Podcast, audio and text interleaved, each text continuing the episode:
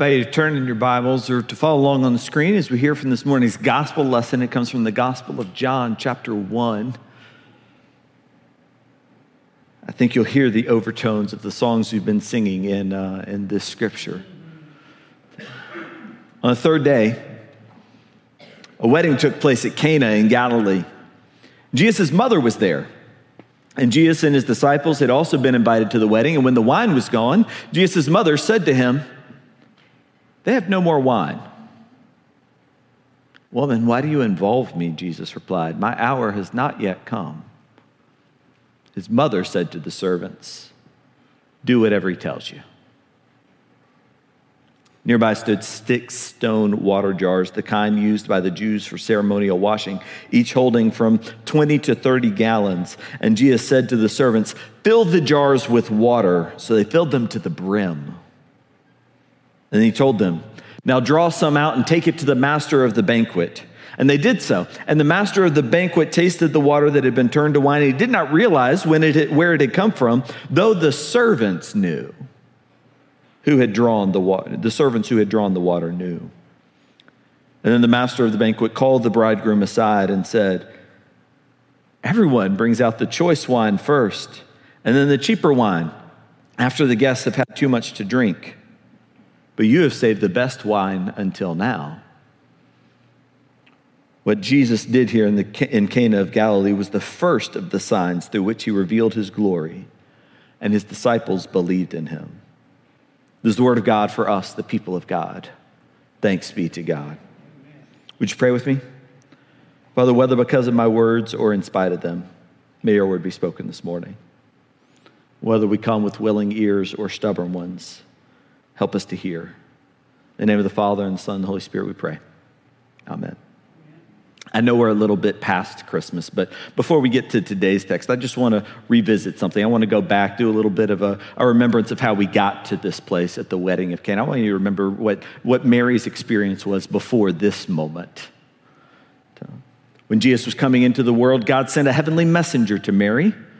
And the very first words that the angel Gabriel spoke to Mary were, Do not be afraid which is, as far as I can tell, the clearest sign that angels don't really understand what it means to be human. Because if you want to tell someone, if you want someone to not be afraid, the single worst way to make that happen is to walk up to them and begin your conversation by saying, Don't be afraid. There's nothing that's going to lessen my fear that comes with what you say next. And if you really want to hire, uh, raise somebody's anxiety level, if you really want to introduce them to fear, walk up to them and say, Do not be afraid, you're pregnant. Angels, we have it on good authority from Jesus, do not marry or recreate. And so we have to wonder if Gabriel really understood the, uh, the, the subtleties and the nuances of what God was asking Gabriel to say. As Gabriel is in this moment asking Mary to consider everything that's about to change between herself and her fiance, between herself and her community in a world where this would have been the final word in her reputation. Everything's about to change between her and her body and all of her plans. But Mary, to her credit, recovers quickly. And she asks one or two questions, and in a matter of moments is able to say to Gabriel, Let it be with me, just as you have said. And all that is long in the past by the time we get to today's passage. That is now three decades probably in the past when Mary goes to a wedding that some friends are throwing in the town of Cana. And we could forgive Mary if that intervening time had caused her to be a little less sympathetic to the people around her. If she, kind of like Gabriel, was a little less in touch with other people's emotions or their fears, because Mary's wedding must have been a very different one than this one in Cana. It must have been a quick and hurried and somewhat hushed up affair. And when we think about all that she had experienced, the flight to Egypt and the return, losing Jesus in the temple, like we heard about last week, what it meant to be entrusted by this incredible gift from God. And as she had been willing to risk the the rejection of her community, the loss of standing. We would have understood if she was a little less sympathetic and a little bit more blithe to the fears of others, if she had noticed that the wine was running out and she had seen the panicked looks in her friends' faces, and she'd be like, Don't be afraid. It's no big deal. Let me tell you about real crises. But maybe it was just precisely because Mary knows exactly what is at stake when your standing in the community is threatened, when your reputation is on the line, when you're risking some sort of, even a small social penalty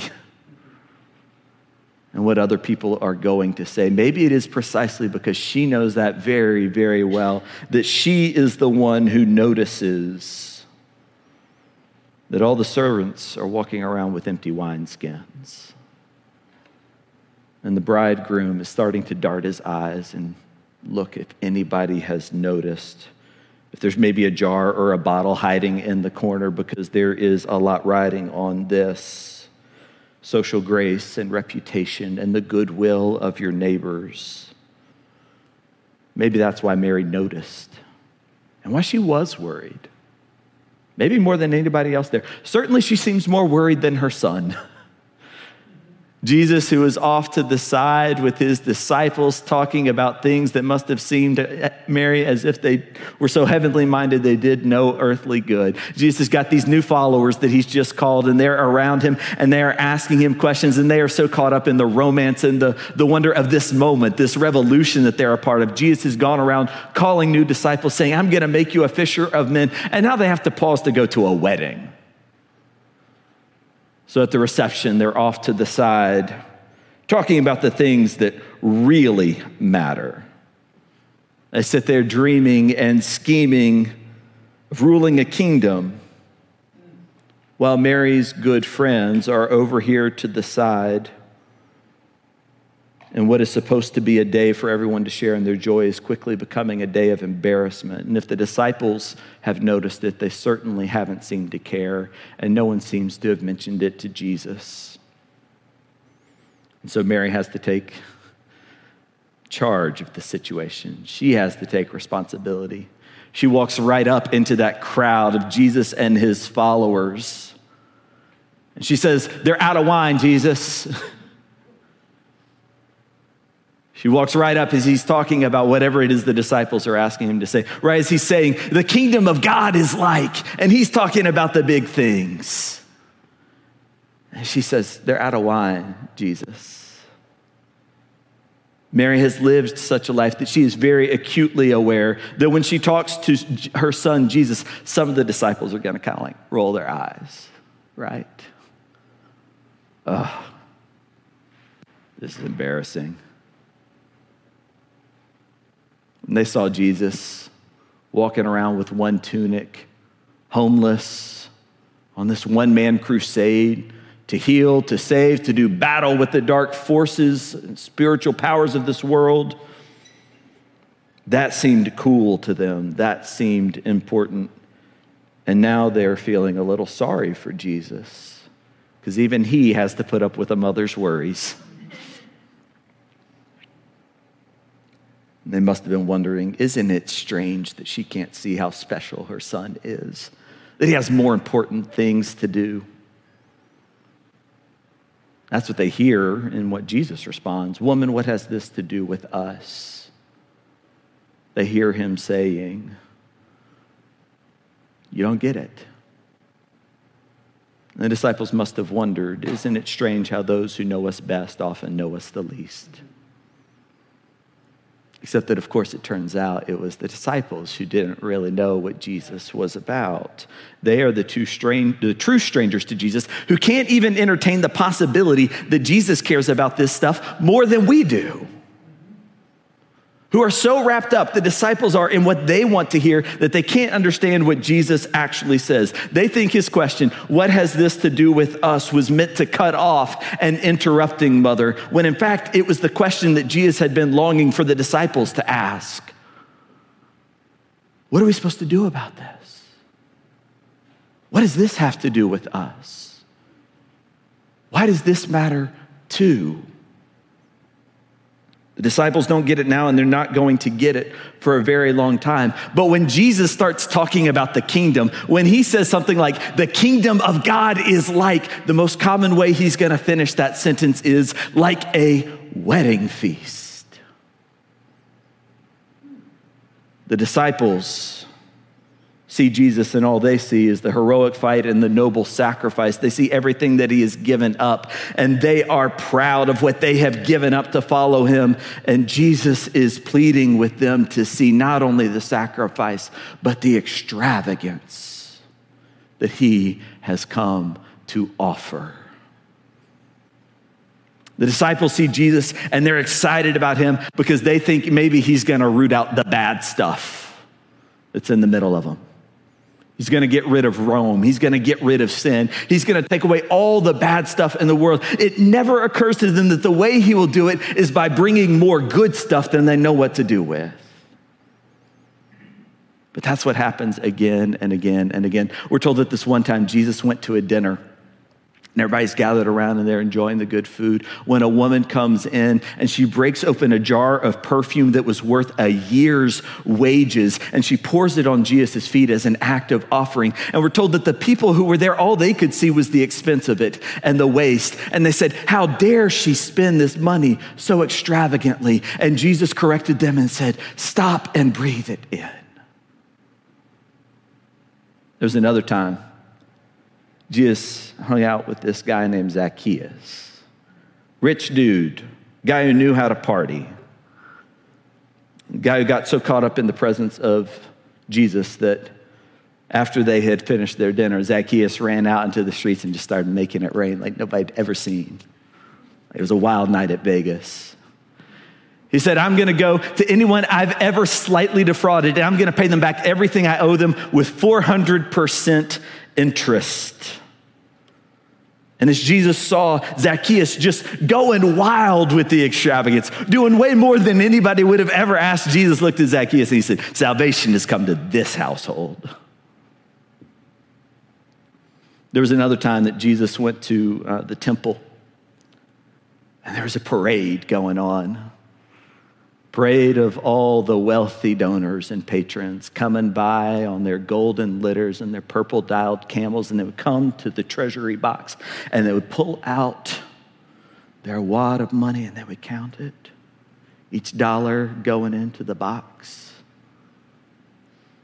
And then a woman followed in behind and just didn't bother counting. She just reached into her pockets, pulled it all out, and dropped it in the box like it wasn't a thing. And everybody who was watching saw that the number was a lot smaller than what those who had come in with all the pomp and circumstance had given. And Jesus looked at the freedom with which she gave it, and he said, She lives large. It's the strangest thing. Wherever Jesus goes, a party breaks out and fears are forgotten, and the disciples are there and they keep asking, When's the kingdom gonna come? And it never occurs to them that it might already be showing up wherever people are celebrating the good stuff without any fear. And at this particular party, at a word from his mama, Jesus brings the best stuff in the house. He brings 900 bottles of it, which makes me suspect that our prayers are too small. Because I often come to God and I say, God, just take this away from me, please. This greed, this pride, this lust, this gluttony, this whatever sin, God, just take it away. But God wants to make me a saint who shines in glory. And I come to God and I say, just give me enough strength to make it through to bedtime. And God wants me to run and never grow weary. God wants me to mount up on wings like I am with the eagles. And I pray, God, just keep me safe from my enemies. He wants me to love them. God is longing to make me strong enough to love them and share with them my own salvation. And I start too many of my prayers with that cowardly word, just. Just this, God. Just do that. Now, sometimes, maybe you identify, I feel guilty. I honestly feel afraid to ask for anything more than just enough to get by. Just give me enough, God. I should be afraid to ask for anything less than enough to share. And then, when that gift comes, I'll know it is grace. Because that's what grace means. It is a gift freely shared, and God loves to give it. And when the gift comes, when the grace comes, it comes in the form of good stuff that drives out all the fear. There's one commentator named James Poulos who says this about the power of extravagant grace. He says, For thousands of years, the basic idea of grace has remained the same. It says, You are free from the fears of this world. The fearful spirit says, This is what I have to do because of the circumstances. The gracious spirit testifies. So thanks be to God for Mary, who testified that the circumstances can change. Hail Mary who's not afraid to submit even the trifling worries of a wedding feast to the abundance of Jesus. Hail Mary, who walked right up to Jesus and testified to the need, said, This needs to be fixed. Who walked right up to the servants and testified that Jesus could provide abundantly for it. Hail Mary, who understood that God is not merely asking us to do less bad, but God is longing to give us more good and call us to more good than we even know how to ask for. And hail to all the saints who discover and share the abundance of God. Hail to the martyrs who once went singing to their persecution and praising God. And hail to those who once went with hymns to face the fire hoses.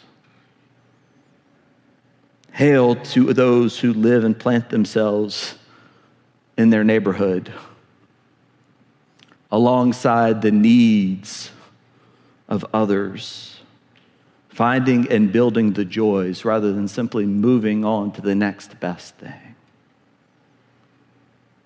Hail to everyone who's found joy, abundant joy, in living a simple life for God, not because we're proud of what we gave up, but because of all the abundance we discovered, including that we have enough to share. And hail to those who believe they have been blessed to be a blessing. And hail to everyone who has looked at all of the things that we fear and said, There is still joy. It's interesting. John tells us that all this stuff happened on the third day. Third day of what? Third day since when? John doesn't tell us. We don't know what happened on day one or two. John just calls this the third day because for Christians, of course, the third day is not a particular date, it's a discovery. If you need reminding, it was on the third day that a crucified Jesus rose from his tomb, and it was on the third day that God conquered the most final and seemingly powerful of our fears. It was on the third day that God invited us into a gift that is so extravagant, so abundant, so boundless that the only word we have for it is eternal life. And the third day could be any day, it will be every day.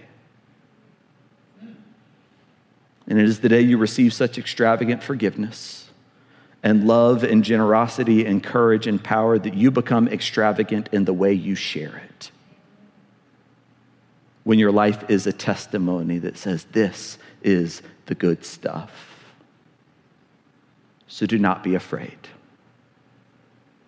You are highly favored with an extravagant grace. Do not be afraid. In the name of the Father, and the Son, and the Holy Spirit. Amen.